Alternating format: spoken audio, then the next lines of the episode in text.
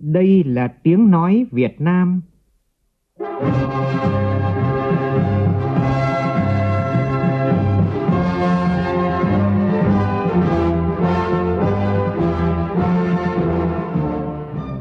là tiếng nói Việt Nam, phát thanh từ Hà Nội, thủ đô nước Cộng hòa xã hội chủ nghĩa Việt Nam.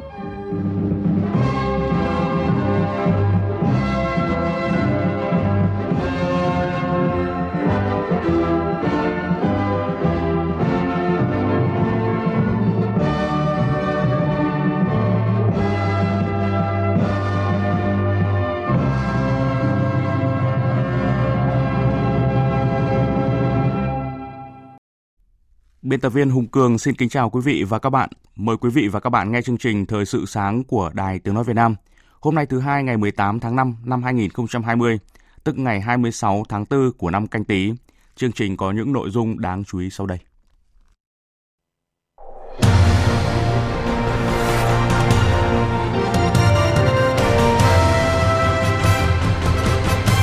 Sáng nay, Ban chấp hành Trung ương Đảng, Quốc hội, Chủ tịch nước, Chính phủ, Ủy ban Trung ương Mặt trận Tổ quốc Việt Nam và thành phố Hà Nội tổ chức trọng thể lễ kỷ niệm 130 năm ngày sinh Chủ tịch Hồ Chí Minh.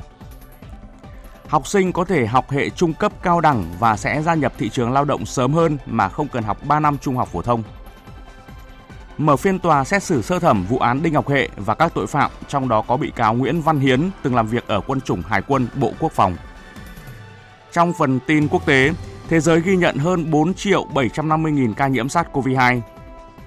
Giá vàng thế giới được dự báo tăng trong khi giá dầu thô có những tín hiệu lạc quan.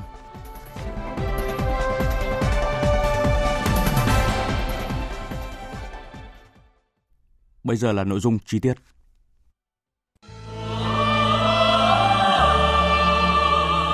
Hồ Chí Minh đẹp nhất tên người.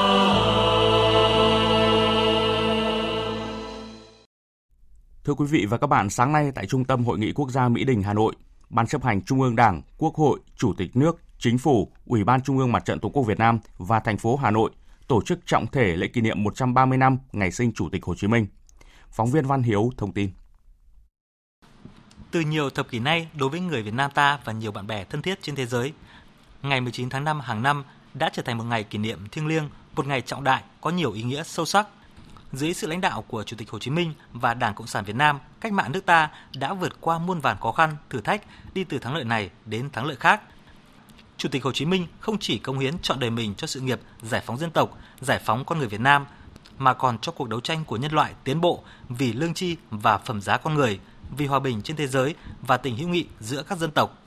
Chính vì vậy mà không chỉ nhân dân Việt Nam kính yêu Chủ tịch Hồ Chí Minh mà nhân dân thế giới cũng rất yêu quý người, dành cho người những tình cảm trân trọng và những lời nói tốt đẹp nhất. Lễ kỷ niệm được tổ chức nhằm tôn vinh cuộc đời sự nghiệp của người, bày tỏ lòng biết ơn vô hạn, công lao trời biển của người đối với dân tộc, tổ quốc và quê hương. Đây cũng là dịp để mỗi người dân, mỗi cán bộ đảng viên trong toàn đảng, toàn quân nâng cao trách nhiệm trong việc thực hiện di trúc của người, thực hiện nghiêm túc việc học tập, làm theo tư tưởng, đạo đức, phong cách Hồ Chí Minh, kiên định mục tiêu độc lập, dân tộc và chủ nghĩa xã hội, kiên định đường lối đổi mới của Đảng, đoàn kết một lòng, quyết tâm xây dựng đất nước ngày càng giàu mạnh, văn minh. Lễ kỷ niệm 130 năm ngày sinh Chủ tịch Hồ Chí Minh sẽ được Đài Tiếng Nói Việt Nam tường thuật trực tiếp trên kênh Thời sự VOV1 vào lúc 8 giờ 55 phút sáng nay. Mời quý vị và các bạn đón nghe. Trước đó tối qua, chương trình nghệ thuật đặc biệt dành người tiếng hát mùa xuân nhân kỷ niệm 130 năm ngày sinh Chủ tịch Hồ Chí Minh diễn ra tại Nhà hát lớn Hà Nội. Chương trình có sự tham dự của Thủ tướng Chính phủ Nguyễn Xuân Phúc, Chủ tịch Quốc hội Nguyễn Thị Kim Ngân, Thường trực Ban Bí thư Trung ương Đảng Trần Quốc Vượng, Trưởng Ban Tuyên giáo Trung ương Võ Văn Thưởng cùng lãnh đạo các ban, bộ ngành, đoàn thể Trung ương và thành phố Hà Nội.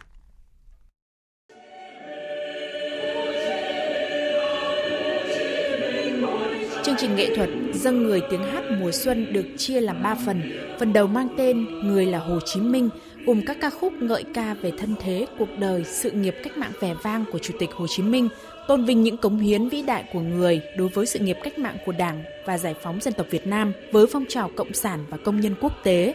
Phần 2, những bông hoa trong vườn bác gồm các tác phẩm hay nhất mang âm hưởng vùng miền, đại diện các dân tộc biết ơn, ngợi ca công lao to lớn của người.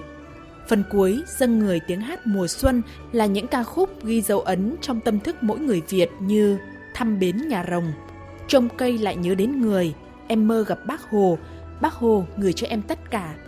Góp giọng trong chương trình với ca khúc Hồ Chí Minh đẹp nhất tên người, nghệ sĩ nhân dân Trung Đức cho biết ông đã nhiều lần rơi nước mắt khi hát các ca khúc viết về bác Hồ. Không thể nói hết những sự ca ngợi về bác. Rất là xúc động, rất là cảm xúc. Mỗi khi tôi nhìn thấy hình ảnh bác ở trên vô tuyến truyền hình, tôi ngồi nhà tôi xem đều rưng rưng nước mắt. Đây là sự thật, nó từ trái tim mình. Mà nhất là khi hôm tôi thu cái bài hát này, tôi tập với cái đàn nhạc tôi hát cái bài này đúng là mấy lần rất nước mắt đấy.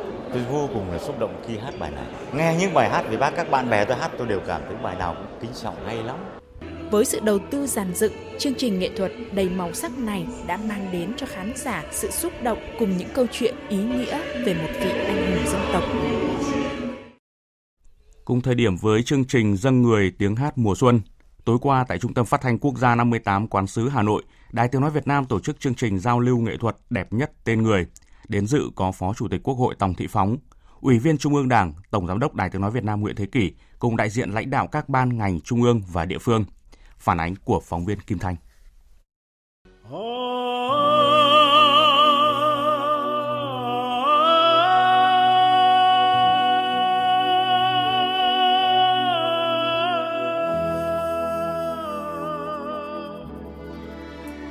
Chương trình giao lưu nghệ thuật mở đầu với những hình ảnh xúc động từ làng sen quê Bác, xã Kim Liên, huyện Nam Đàn, tỉnh Nghệ An ngôi làng mà những hình ảnh thân yêu, gần gũi đã in sâu vào tiềm thức của người Việt.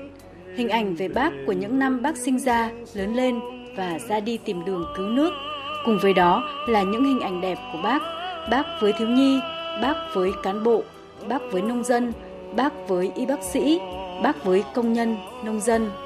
Hình ảnh và những phóng sự xúc động về bác tại các điểm cầu Nam Đàn, Nghệ An, Bến Cảng Nhà Rồng, thành phố Hồ Chí Minh.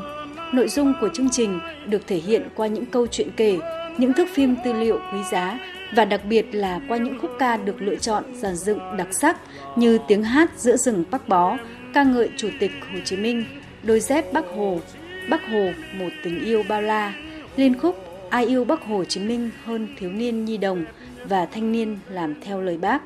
Những câu chuyện về sự bình dị, mẫu mực của bác được kể lại qua những nhân chứng lịch sử với niềm kính yêu và biết ơn vô hạn. Với nghệ sĩ Hồng Liên, gặp được bác Hồ là một điều rất khó rồi mà lại còn được hát cho bác nghe. Chính vì cái điều đó mà ngay từ nhỏ Hồng Liên đã rất yêu mến ca hát. Vì chính vì yêu ca hát và chính vì hồi 6 tuổi đã được hát cho bác nghe, được bác khen hát hay và bác cho kẹo đã là một cái động lực thúc đẩy cho Hồng Liên yêu mến cái ca hát. Cũng chính vì chính vì điều đó mà Hồng Liên đã phấn đấu trở thành một nghệ sĩ và đã làm việc ở Đài Tiếng Nói Việt Nam gần 40 năm. Suốt quá trình lãnh đạo toàn đảng, toàn quân, toàn dân đánh thắng kẻ thù xâm lược, Chủ tịch Hồ Chí Minh đều tâm niệm một điều rằng công tác cán bộ vô cùng quan trọng, có ý nghĩa quyết định đối với sự thành bại của công cuộc xây dựng và bảo vệ Tổ quốc. Tiến sĩ Chu Đức Tính, nguyên giám đốc Bảo tàng Hồ Chí Minh, người đã dành 35 năm của cuộc đời mình cho công tác sưu tầm, lưu trữ, trưng bày các kỳ vật, tài liệu về Chủ tịch Hồ Chí Minh khẳng định. Như là nhiều người nói là bác chú trọng đức trị đấy, tức là bác đã từng viết trong nhật ký trung tù đấy, bác ca ngợi một cái viên trưởng quan đấy là không dùng quyền uy, chỉ dùng ân nghĩa. Tức là trong ứng xử với con người, bác rất đề cao cái việc dùng đức để trị. Bác bên cạnh cái sự nhân văn đấy, cái sự nâng niu từng con người như vậy nhưng bác cũng rất kiên quyết với những người mà tức là cần phải loại ra khỏi đời sống xã hội để tha trị một người nhưng cứu được muôn người. Nhìn lại hành trình ra đi tìm đường cứu nước 109 năm về trước của Chủ tịch Hồ Chí Minh, mỗi người Việt Nam chúng ta đều khắc ghi sâu trong tim lòng biết ơn vô hạn đối với những hy sinh lớn lao mà người đã trải qua. Mỗi người dân Việt Nam cần học tập tấm gương Hồ Chí Minh các thế hệ hôm nay đang tiếp tục gìn giữ và phát huy, đạt nhiều thành tích trong học tập, lao động, sản xuất, mạnh dạn trong tư duy, sáng tạo.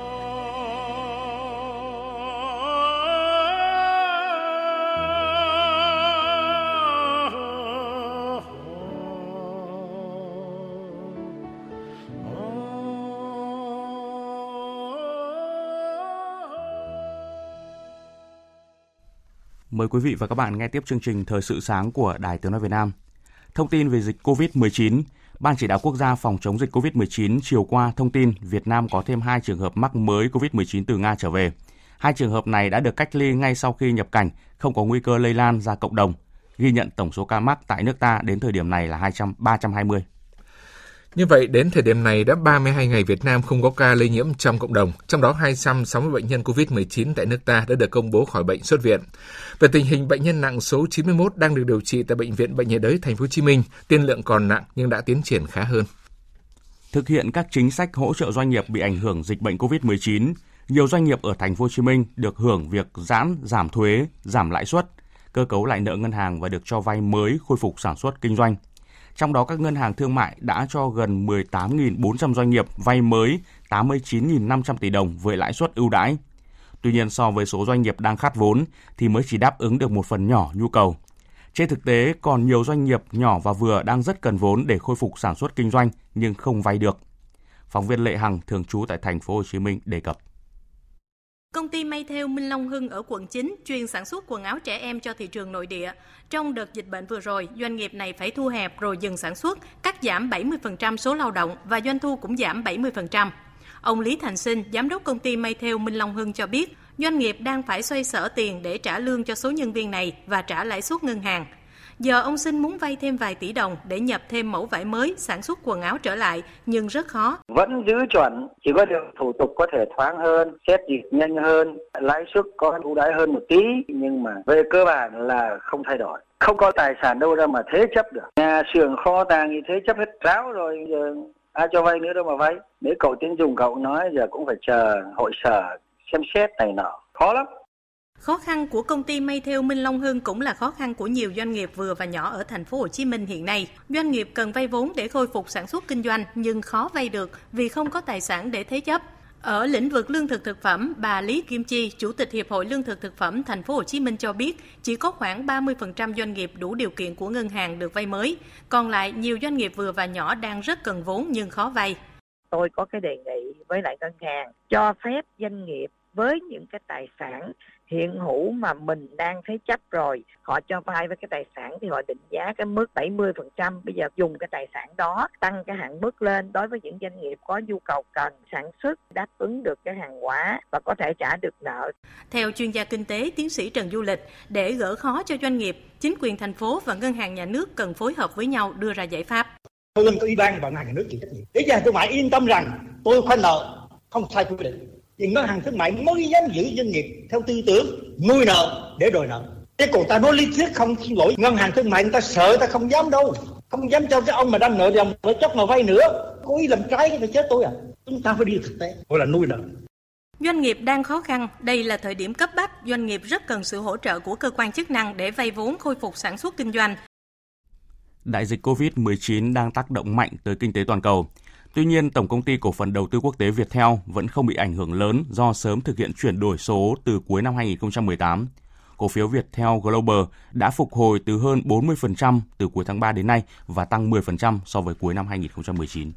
Hoạt động kinh doanh của Viettel Global được cải thiện liên tục nhờ tập trung vào hoạt động cốt lõi là viễn thông và đẩy mạnh chuyển đổi số. Theo báo cáo tài chính năm 2019, doanh thu hợp nhất của Viettel Global đạt hơn 17.000 tỷ đồng, lãi gộp tăng 15%. Trong đó doanh thu tại thị trường Đông Nam Á tăng mạnh, doanh thu khu vực Mỹ Latin giữ ở mức ổn định. Trong thời gian diễn ra dịch COVID-19, các dịch vụ số của Viettel đã hỗ trợ chính phủ cơ quan quản lý điều hành phòng chống dịch, giúp người dân khai báo thông tin thuận lợi. Là một trong số những doanh nghiệp nhanh chóng vượt qua tác động tiêu cực của dịch bệnh, Viettel Global đặt mục tiêu tăng trưởng thêm 5 triệu thuê bao trong năm 2020, một mục tiêu đầy thách thức trong bối cảnh viễn thông toàn cầu đi vào ngưỡng bão hòa. Tiếp theo là thông tin tổng hợp thị trường nông sản. Đáng chú ý tuần qua, giá lúa gạo ở thị trường trong nước được ghi nhận ở mức ổn định. Giá tiêu đã có sự tăng trở lại và vượt mốc 40.000 đồng một kg. Theo Sở Nông nghiệp và Phát triển Nông thôn An Giang, giá lúa gạo tuần qua ở khu vực này ổn định so với tuần trước đó. Giá lúa tươi được thương lái thu mua tại ruộng đang dao động từ 5.500 đến 7.800 đồng một kg tùy loại. Còn theo Hiệp hội Lương thực Việt Nam, giá gạo xuất khẩu tuần qua ở mức 468 đến 472 đô la Mỹ một tấn với gạo 5% tấm. Với gạo 25% tấm là 453 đến 457 đô la một tấn tương đương tuần trước. Với mặt hàng tiêu đáng chú ý sau nhiều tháng giảm xuống dưới mức 40.000 đồng một kg, Tuần qua, giá tiêu liên tục tăng và đã vượt khỏi mốc 40.000 đồng một kg ở hầu khắp các vùng trồng trọng điểm. Trong khi đó, giá cà phê nhân sô tại các vùng trọng điểm Tây Nguyên cũng có sự tăng nhẹ so với cuối tuần trước. Giá ở mức 30.600 đến 31.100 đồng một kg, tăng từ 300 đến 500 đồng một kg. Chuyển sang một nội dung khác. Thay vì mất thêm 3 năm học phổ thông trung học thì ngay từ khi học lớp 9, học sinh có thể học hệ trung cấp cao đẳng và sẽ gia nhập thị trường lao động sớm hơn. Đây là một trong những nội dung đáng chú ý vừa được đề cập tại tọa đàm chương trình 9 cộng hướng đi mới lập nghiệp 4.0 do Tổng cục Giáo dục nghề nghiệp tổ chức. Phản ánh của phóng viên Đài Tiếng Nói Việt Nam. Ông Đỗ Văn Giang, Phó vụ trưởng vụ đào tạo chính quy, Tổng cục Giáo dục nghề nghiệp cho biết, việc lựa chọn mô hình 9 cộng là một trong những con đường ngắn và phù hợp với năng lực nhiều học sinh. Khi mà luật giáo dục năm 2019 được thông qua thì việc giao cho Bộ Giáo dục và Đào tạo quy định lại cái khối lượng kiến thức văn hóa trung học phổ thông để các cơ sở tổ chức dạy cái phần văn hóa đó cho đối tượng tốt nghiệp trung học cơ sở mà chúng ta đang nói là chính cộng được công nhận cái khối lượng kiến thức đó phải đảm bảo theo quy định của giáo dục thì các em sẽ có cơ hội để học tập nâng cao trong giáo dục nghề nghiệp cũng như là các trình độ khác của hệ thống giáo dục quốc dân. Ở góc độ các cơ sở giáo dục, ông Lê Đình Trung, Chủ tịch Hội đồng Quản trị Trường Trung cấp Công nghệ Thăng Long cho biết mô hình chính cộng học nghề song hành học ngoại ngữ đang là xu hướng mà phụ huynh học sinh quan tâm. Thực tế môi trường chính cộng một trong môi trường hiện cũng đã làm từ trước rồi. Đó là giáo dục thường xuyên. Sau tốt nghiệp lớp 9 rồi thì các em vào học cái giáo dục thường xuyên. Thế nhưng mà cách đào tạo thì các em chưa tiếp cận được với thị trường lao động. Chưa làm tốt trong giáo dục thường xuyên.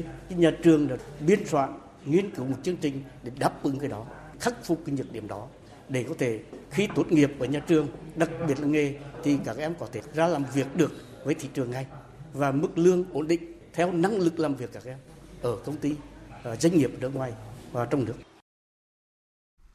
Theo Cổng Thông tin Điện tử Bộ Quốc phòng, bắt đầu từ ngày hôm nay đến ngày 20 tháng 5, tại trụ sở Tòa án Quân sự Thủ đô Hà Nội, Tòa án Quân sự Quân chủng Hải quân mở phiên tòa xét xử sơ thẩm vụ án Đinh Ngọc Hệ và đồng phạm bị truy tố về tội lừa đảo chiếm đoạt tài sản, vi phạm các quy định về quản lý đất đai, thiếu trách nhiệm gây hậu quả nghiêm trọng.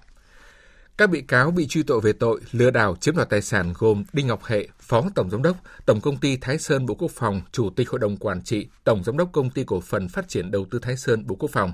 Bị cáo Phạm Văn Diệt, Tổng Giám đốc điều hành Công ty Cổ phần Tập đoàn Đức Bình, Giám đốc điều hành Công ty Trách nhiệm hữu hạn Sản xuất Thương mại Dịch vụ Yên Khánh, Vũ Thị Hoan, Giám đốc Công ty Trách nhiệm hữu hạn Sản xuất Thương mại Dịch vụ Yên Khánh, Giám đốc Công ty Trách nhiệm hữu hạn Yên Khánh, Hải Thành.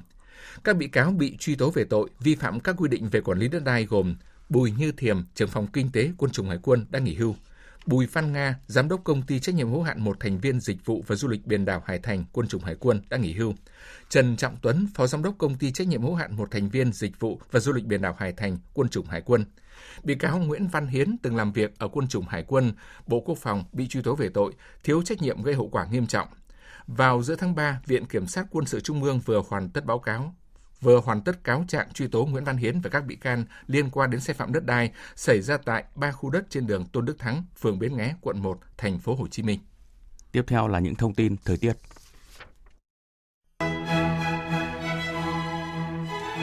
Trung tâm Dự báo Khí tượng Thủy văn Quốc gia cho biết, do chịu ảnh hưởng của rãnh áp thấp có trục qua Bắc Bộ kết hợp với hội tụ gió trên mực 1.500m, nên sáng hôm nay ở các tỉnh Bắc Bộ và Bắc Trung Bộ có mưa rào và rông, cục bộ có mưa vừa, mưa to.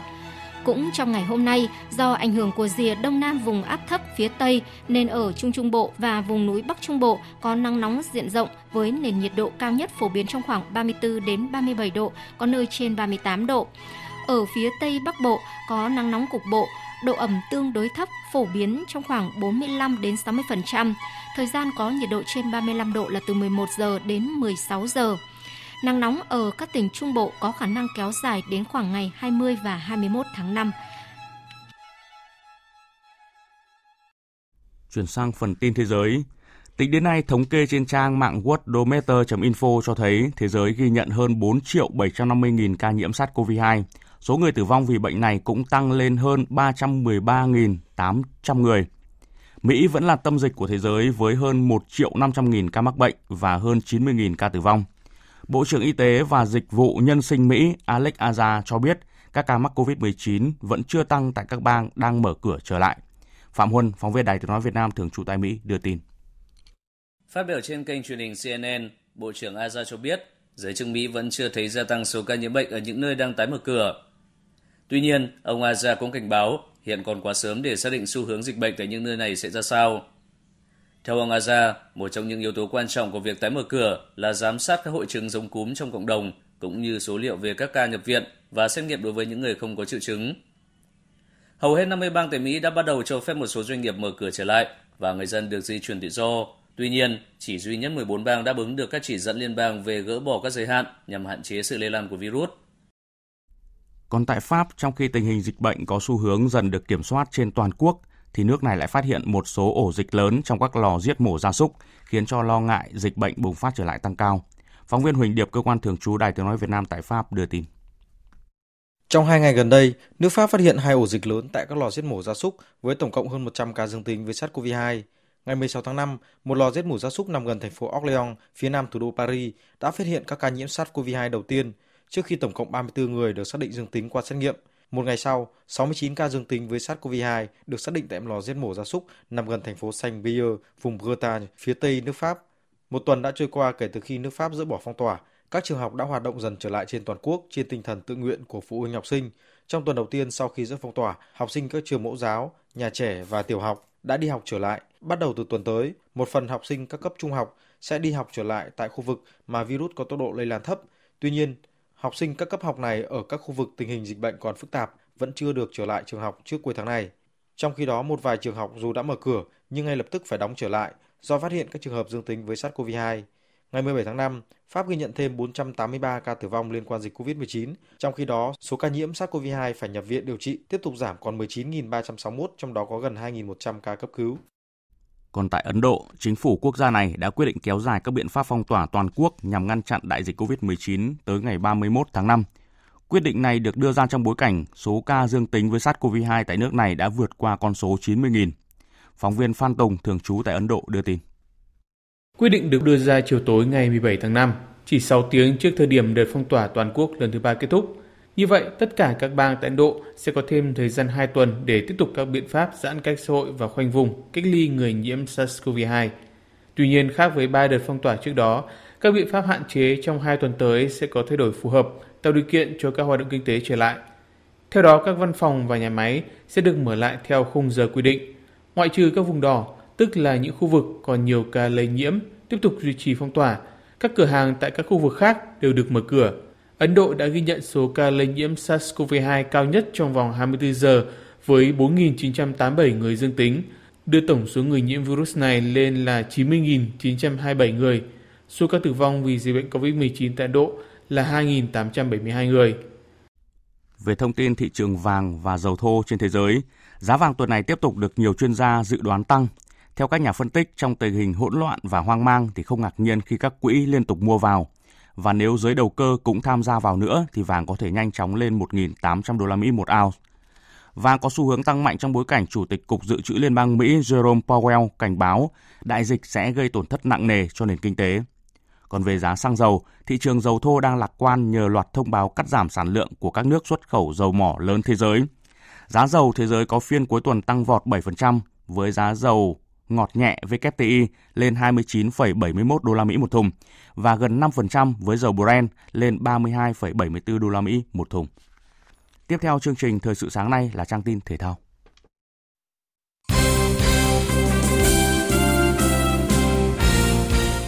Thưa quý vị và các bạn, VPF đã chính thức chốt lịch thi đấu và ngày trở lại của V-League năm 2020. Đây là tin vui với người hâm mộ bóng đá Việt Nam khi trên thế giới lúc này món ăn tinh thần là bóng đá chẳng có mấy giải đấu có thể tiến hành bình thường. Thậm chí sắp tới V-League có thể mở cửa cho khán giả vào sân theo dõi trực tiếp nếu đảm bảo các biện pháp an toàn. V-League 2020 sẽ chia làm hai giai đoạn. Giai đoạn 1 bắt đầu từ ngày 5 tháng 6 là vòng phân hạng để chọn 8 đội đứng đầu vào nhóm A tranh ngôi vô địch. 6 đội phía dưới vào nhóm B thi đấu chọn đội xuống hạng. Giải sẽ tiến hành mỗi lượt đấu gồm 7 trận trong 2 ngày, có ngày 3 trận, có ngày 4 trận. Khoảng cách giữa các lượt trận sẽ từ 5 đến 7 ngày, vì vậy khán giả sẽ phải chuẩn bị tinh thần nếu V-League không đá vào cuối tuần như thông lệ. Thay vào đó, chuyện đá vào đầu tuần hay giữa tuần sẽ thường xuyên xảy ra. Ban tổ chức cũng linh động để các đội đăng ký giờ thi đấu nhằm đảm bảo thể lực cầu thủ trong tình hình thời tiết nắng nóng như hiện nay. Liên quan đến lực lượng của đội tuyển bóng đá nam Việt Nam, mọi ánh mắt đang ngóng chờ ngày thủ môn Philip Nguyễn nhận quốc tịch Việt Nam để có thể khoác lên mình chiếc áo đội tuyển quốc gia. Liên đoàn bóng đá Việt Nam cho biết hiện đang hỗ trợ cầu thủ này nhập quốc tịch. Do thủ tục nhập tịch rất phức tạp, đòi hỏi nhiều công đoạn khác nhau nên VFF đã làm việc với nhiều tổ chức liên quan nhằm đơn giản hóa một số quy trình mà vẫn đảm bảo quy định của luật nhập tịch sửa đổi bổ sung năm 2014. Philip Nguyễn được xếp vào trường hợp đặc biệt có khả năng cống hiến to lớn cho đất nước Việt Nam. VFF cũng đang nghiên cứu kỹ nghị định của chính phủ về việc sử dụng nhân tài đặc biệt trong các lĩnh vực văn hóa, thể thao, kỹ thuật sẽ được hưởng chính sách ưu tiên trong đó có nhập tịch. Hiện Philip Nguyễn được cho là thiếu giấy phép thường trú, một trong những điều kiện bắt buộc trong luật nhập tịch. Tiếp theo là kết quả của một số trận bóng đá trong giải Bundesliga diễn ra đêm qua. Tin của phóng viên Việt Anh. Đội đầu bảng Bayern Munich tới làm khách tại sân Union Berlin trong hoàn cảnh bị Borussia Dortmund bám đuổi xít sao với cách biệt chỉ là một điểm. Đội khách có thời gian kiểm soát bóng vượt trội đến cuối hiệp 1, Bayern Munich có bàn mở tỷ số do Lewandowski thực hiện thành công quả phạt 11 m. Phải đến phút 80 của trận đấu từ quả đá phạt góc bên cánh trái, Benjamin Pavard bật cao đánh đầu chính xác nhân đôi cách biệt cho Bayern Munich 2-0 và kết và cũng là kết quả cuối cùng của trận đấu. Trận thắng tại vòng 26 giúp cho Bayern Munich có chiến thắng thứ bảy liên tiếp tại các đấu trường, đồng thời gia tăng cách biệt lên thành 4 điểm với đội nhì bảng Borussia Dortmund. Ở trận đấu kết thúc trước đó, Cologne chỉ có được một điểm trên sân nhà khi tiếp Mai 05 khi đều hòa tỷ số 2-2. Dự báo thời tiết Bắc Bộ và khu vực Hà Nội có mây, có mưa rào và rông rải rác, cục bộ có mưa vừa, mưa to, gió nhẹ. Trong cơn rông có khả năng xảy ra lốc, xét, mưa đá và gió giật mạnh, nhiệt độ từ 25 đến 33 độ, có nơi trên 33 độ. Các tỉnh từ Thanh Hóa đến Thừa Thiên Huế có mây, phía Bắc ngày nắng, có nơi có nắng nóng, chiều tối và tối có mưa rào và rông rải rác. Đêm có mưa rào và rông vài nơi, Phía Nam, ngày nắng nóng, có nơi có nắng nóng gai gắt, chiều tối và đêm có mưa rào và rông vài nơi, gió nhẹ. Trong cơn rông có khả năng xảy ra lốc, xét, mưa đá và gió giật mạnh, nhiệt độ từ 24 đến 37 độ. Riêng vùng núi có nơi trên 37 độ. Các tỉnh ven biển từ Đà Nẵng đến Bình Thuận có mây, ngày nắng, phía Bắc có nắng nóng, có nơi có nắng nóng gai gắt, chiều tối và đêm có mưa rào và rông vài nơi, gió Tây Nam đến Nam cấp 2, cấp 3. Trong cơn rông có khả năng xảy ra lốc, xét, mưa đá và gió giật mạnh. Nhiệt độ từ 25 đến 35 độ, phía Bắc có nơi trên 37 độ. Tây Nguyên và Nam Bộ có mây, ngày nắng, chiều tối có mưa rào và rông rải rác, đêm có mưa rào và rông vài nơi, gió Tây Nam cấp 2, cấp 3. Trong cơn rông có khả năng xảy ra lốc, xét và gió giật mạnh, nhiệt độ từ 25 đến 35 độ. Tiếp theo là dự báo thời tiết biển. Vịnh Bắc Bộ có mưa rào và rông rải rác. Trong cơn rông có khả năng xảy ra lốc xoáy và gió giật mạnh. Tầm nhìn xa trên 10 km, giảm xuống từ 4 đến 10 km trong mưa. Gió Đông Nam đến Nam cấp 4, cấp 5. Vùng biển từ Quảng Trị đến Quảng Ngãi, vùng biển từ Bình Định đến Ninh Thuận, không mưa, tầm nhìn xa trên 10 km, gió Nam cấp 4. Vùng biển từ Bình Thuận đến Cà Mau, vùng biển từ Cà Mau đến Kiên Giang, khu vực Biển Đông, khu vực quần đảo Hoàng Sa thuộc thành phố Đà Nẵng, Trường Sa tỉnh Khánh Hòa và Vịnh Thái Lan có mưa rào và rông vài nơi, tầm nhìn xa trên 10 km, gió Nam đến Tây Nam cấp 3, cấp 4. Những thông tin thời tiết vừa rồi đã kết thúc chương trình Thời sự sáng nay của Đài Tiếng Nói Việt Nam. Chương trình do biên tập viên Hùng Cường, phát thanh viên Hùng Sơn, kỹ thuật viên Tạ Tre thực hiện, chịu trách nhiệm nội dung Giang Trung Sơn.